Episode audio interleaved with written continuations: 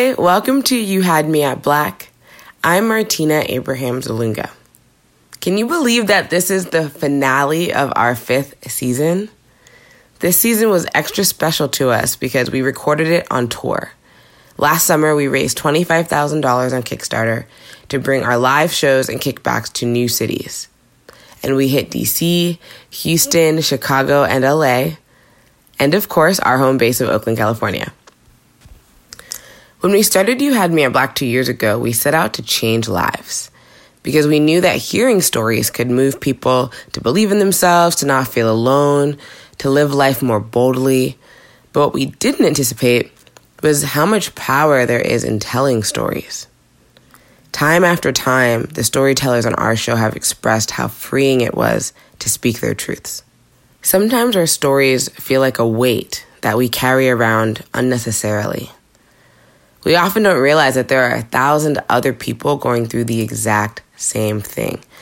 And speaking up can give somebody that push that they need to know that they're not alone, to seek help, to leave a toxic situation, to call up that long lost friend or family member, to pursue a dream, or really just to keep fighting. And that's why our finale storyteller decided to share hers. We just ended our call for 30 stories in 30 days, but you can always submit stories on our platform. Head to youhadmeatblack.com slash own to share yours. Let's get into the story. She caught her husband texting her baby sister, causing her to dust off skeleton in her own closet and fight to break a cycle of trauma in her family. Here's what happened. I want you to breathe all this in.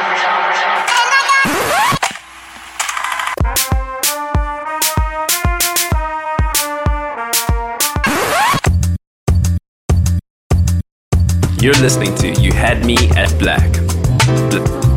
black. Right in the heart of the city. Black. Man, black. listen, man. Black, black.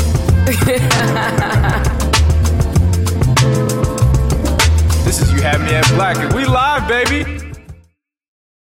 One morning, my husband and I we got into an argument on my way to an Alzheimer's walk. So my son and I we went to the Alzheimer's walk.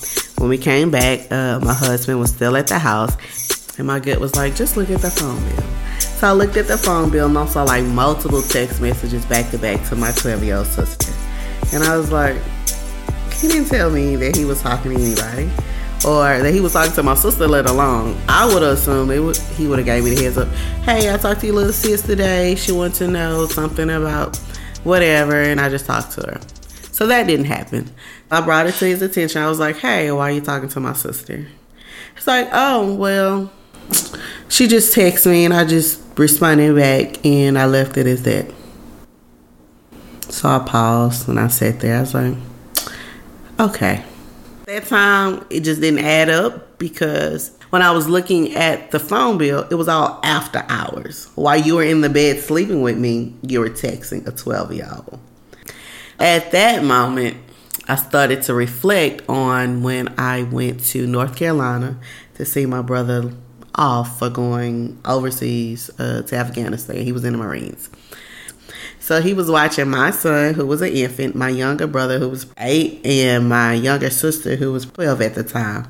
While I was in North Carolina, I called home, and my younger brother, we were talking to him, and he was like, Hey, how's everything going at the house? Everything okay?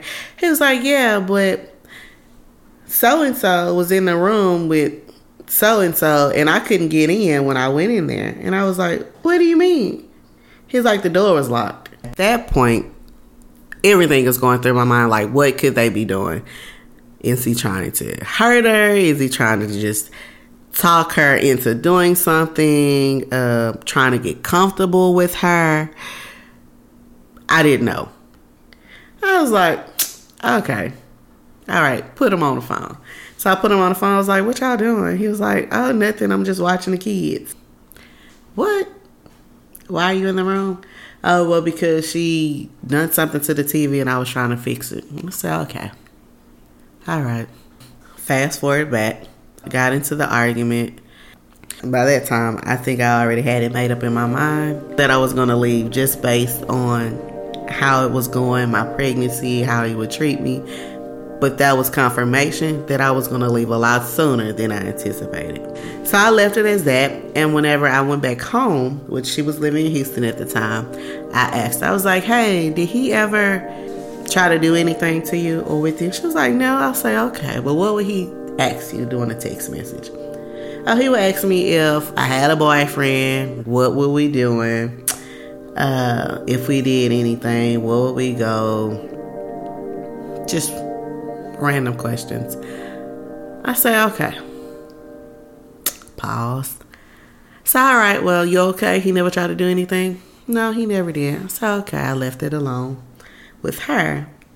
But in my mind, I was like, hell no, this don't add up. Why would a grown man ask a kid what they do with another kid? Months later, I packed my stuff. I told him I was moving. When I moved out, he had no contact with her and very little contact with myself.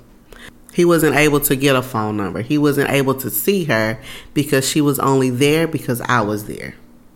I allowed her to be in our midst because she's my sister. Like I wanted her to hang out with us and to do the family thing that you always see on TV and see on the movies. But when I moved out, I removed that. And I moved into my own place. And it was just me and my son. At that time, he was one years old. And I was becoming into myself. like, oh, I got my own spot. I don't need him to do anything. I can actually do it. And old feelings started to manifest. And I couldn't get it out of my mind as to why he would talk to her. Like, what was going on. So at that moment, it made me face my childhood of me growing up and my grandfather sexually molesting me and my sister. So I vaguely remember that my dad had a conversation with his father about him touching my older sister, but I can't remember anything past that. But as a child, all I can do is put the pieces together of she told and nothing happened, so why should I tell? That had been going on in my mind for probably about a month. And I got really sick. I couldn't move. I was hurting so bad, couldn't talk. My throat was really, really sore. And I had to call my dad to come get me and bring me to the hospital down here. So I got to the hospital down here. I checked myself in. They gave me some medicine. And I told the nurse that I needed some morphine. She was like, Why would you request morphine? I was like, I just need some morphine because I need to sleep. I hadn't slept. I just need to sleep and just get away. She was like, Well, what's going on? And so I told her my situation. I was like, When I was younger, my grandfather used to molest me. Um, and now my husband is showing signs of things that he may want to do with my sister. And so she was like, Have you ever told your mom? I was like, No. She was like, Well, why not? And I said, Well, my sister was being molested and nothing ever happened. She suggested that I contact my mom, and I told her that she needs to come to the hospital so I can talk to her about something. And she was like, You okay? What's wrong? And I was like, No, I'm not okay. I need you to come to the hospital. So when she came to the hospital, my older sister came to the hospital, and I was laying there, and the nurse was inside of the room and she said, I'm gonna give y'all some time to talk and walked out. And when she walked out, I told my mom that I'm sick. Uh, I felt that my ex husband was talking to my sister and that when I was younger, I was molested by my grandfather. And she immediately just started crying because that was nothing I never revealed to her. My oldest sister knew because we were always together and we kind of talked about it as kids, but not how it made us feel or how did it alter us as adults. We just knew that my grandfather touched both of us. And my mother just started crying and didn't know how to respond. And then she just immediately started to pray. That's what most black women do when something gets hard. we, we start praying. And so that's what happened. And then my mother called my biological father my mom told my dad, said, hey, your dad have been touching my girls. And we're going to do something about it. He was like, okay, well, what do you want to do about it? Do y'all want to confront him? Y'all want to go to the police or what do y'all want to do? And my mom told him, we're going to do all that. Like, we're going to get justice. My mom, my sister, and I, I get uh, released from the hospital. So we drive around the corner to my grandfather's house. At that moment, I was so furious, still thinking about how my sister could be in this situation to where I wanted answers as to what was the thought process of you think you can mess with kids. Like what was going on through your mind. So I was like, oh yeah, we're gonna go up in there, we're gonna confront him and he's not gonna admit to anything and we're gonna call the cops. Cops gonna come and then he's gonna go to jail. That's not how it happened. At all. My dad at some point he had already given his mama the heads up, which is my grandmother, that we were coming over there and these were the allegations of what he did. So immediately when we get there, my grandmother, she was like, hey y'all. Everybody was like, hey. And she walks out the house. My grandfather is there, and my dad was like, hey, we need to talk to you. So he sits in this big chair like he's the head of the table, just like it's his throne. He sits in this chair. I sit um, maybe 30, 30 so inches away from him, not far from him, on a love seat holding my son. My sister is there sitting on the side of me. Both of my parents are standing up behind us, uh, behind the couch. And so my dad said, My girl said that you touched him. What gives you the right to touch my kids? Did you touch him? And the room was quiet. He said, Yeah, I did. And like at that moment, everybody was like, we were vindicated because we knew that he had done it. And he just vocally was like, yeah. So he immediately tried to downplay the whole situation. It was like, oh, well, I touched her older sister, but I didn't touch me. That he didn't touch me. And I was like, oh, no, you're not going to sit here and tell that lie that you didn't touch me. So he told my mom that he fondled us, uh, touched our breast and kind of didn't go too deep as to everything that he done, but that he did touch our breasts and touch us inappropriately. And I was like, okay. So I said, okay, so why did you touch me? Why did why did you do what you did? And his response was, because I could. He also said, well, they never told me to stop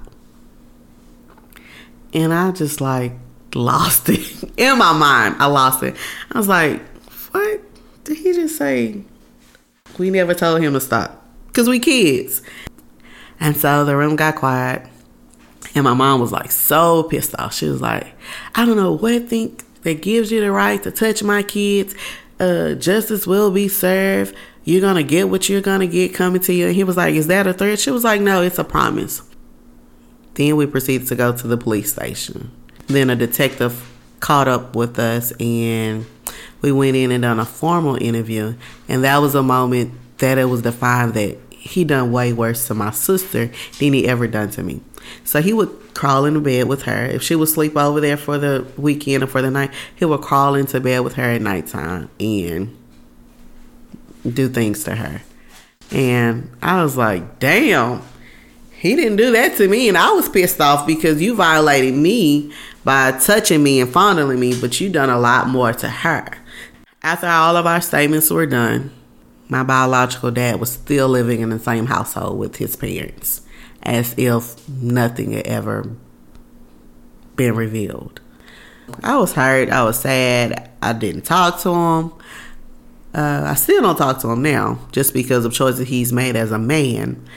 But I couldn't wrap my mind around the concept of how you allow somebody to hurt your kids.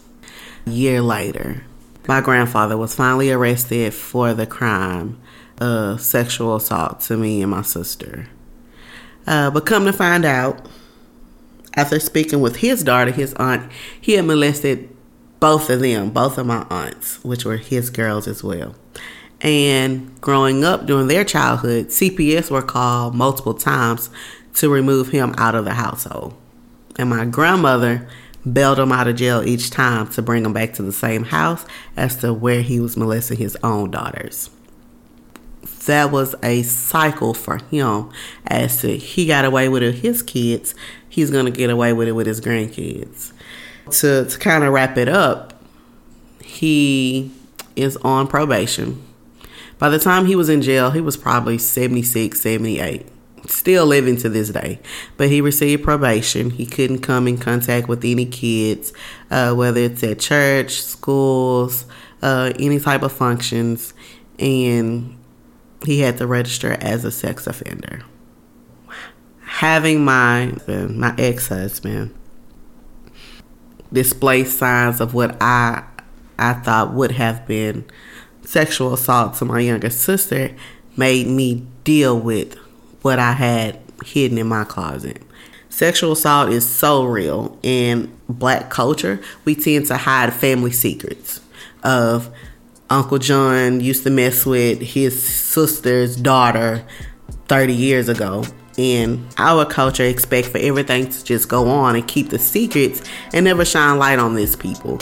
And they should be pointed out and known as, hey, he's a pedophile. He's a he's an abuser. He physically assaulted her, sexually assaulted her, and not be shameful because you spoke up for yourself and you divided the family. Because people don't want to believe that certain people are capable or that they do harm to their family members, but it's real. People do it all the time. But I, I hope this brings something to somebody that they never have to try to defend their perpetrator or try to hide it. Let them feel the shame and not you because you're the innocent one. And just embrace it and and say, hey, this is what happened. How do I move on? How do I become a successful, thriving adult to where I prevent this or I know the signs when I see it to help somebody else who is afraid to come forward? This episode was mixed and mastered by Miles Dotson. Thanks for listening, and special shout out to the team who make sharing our stories possible. Take it away, Brittany. This season of You Had Me at Black was produced by Stephanie Lowe, Johanna Middleton, Jody Williams, Rachel Jones, Adiza Egan, and me, Brittany Abrahams. Miles Dotson made us sound good. And to Shauna Stewart and Martina, they did everything else. And if you're a producer or marketer interested in joining our team, send us an email at talktous at youhadmeatblack.com. Till next season, peace. Thanks for listening to You Had Me at Black. If you want to hear more stories like this one, leave a review. You're listening to You Had Me at Black.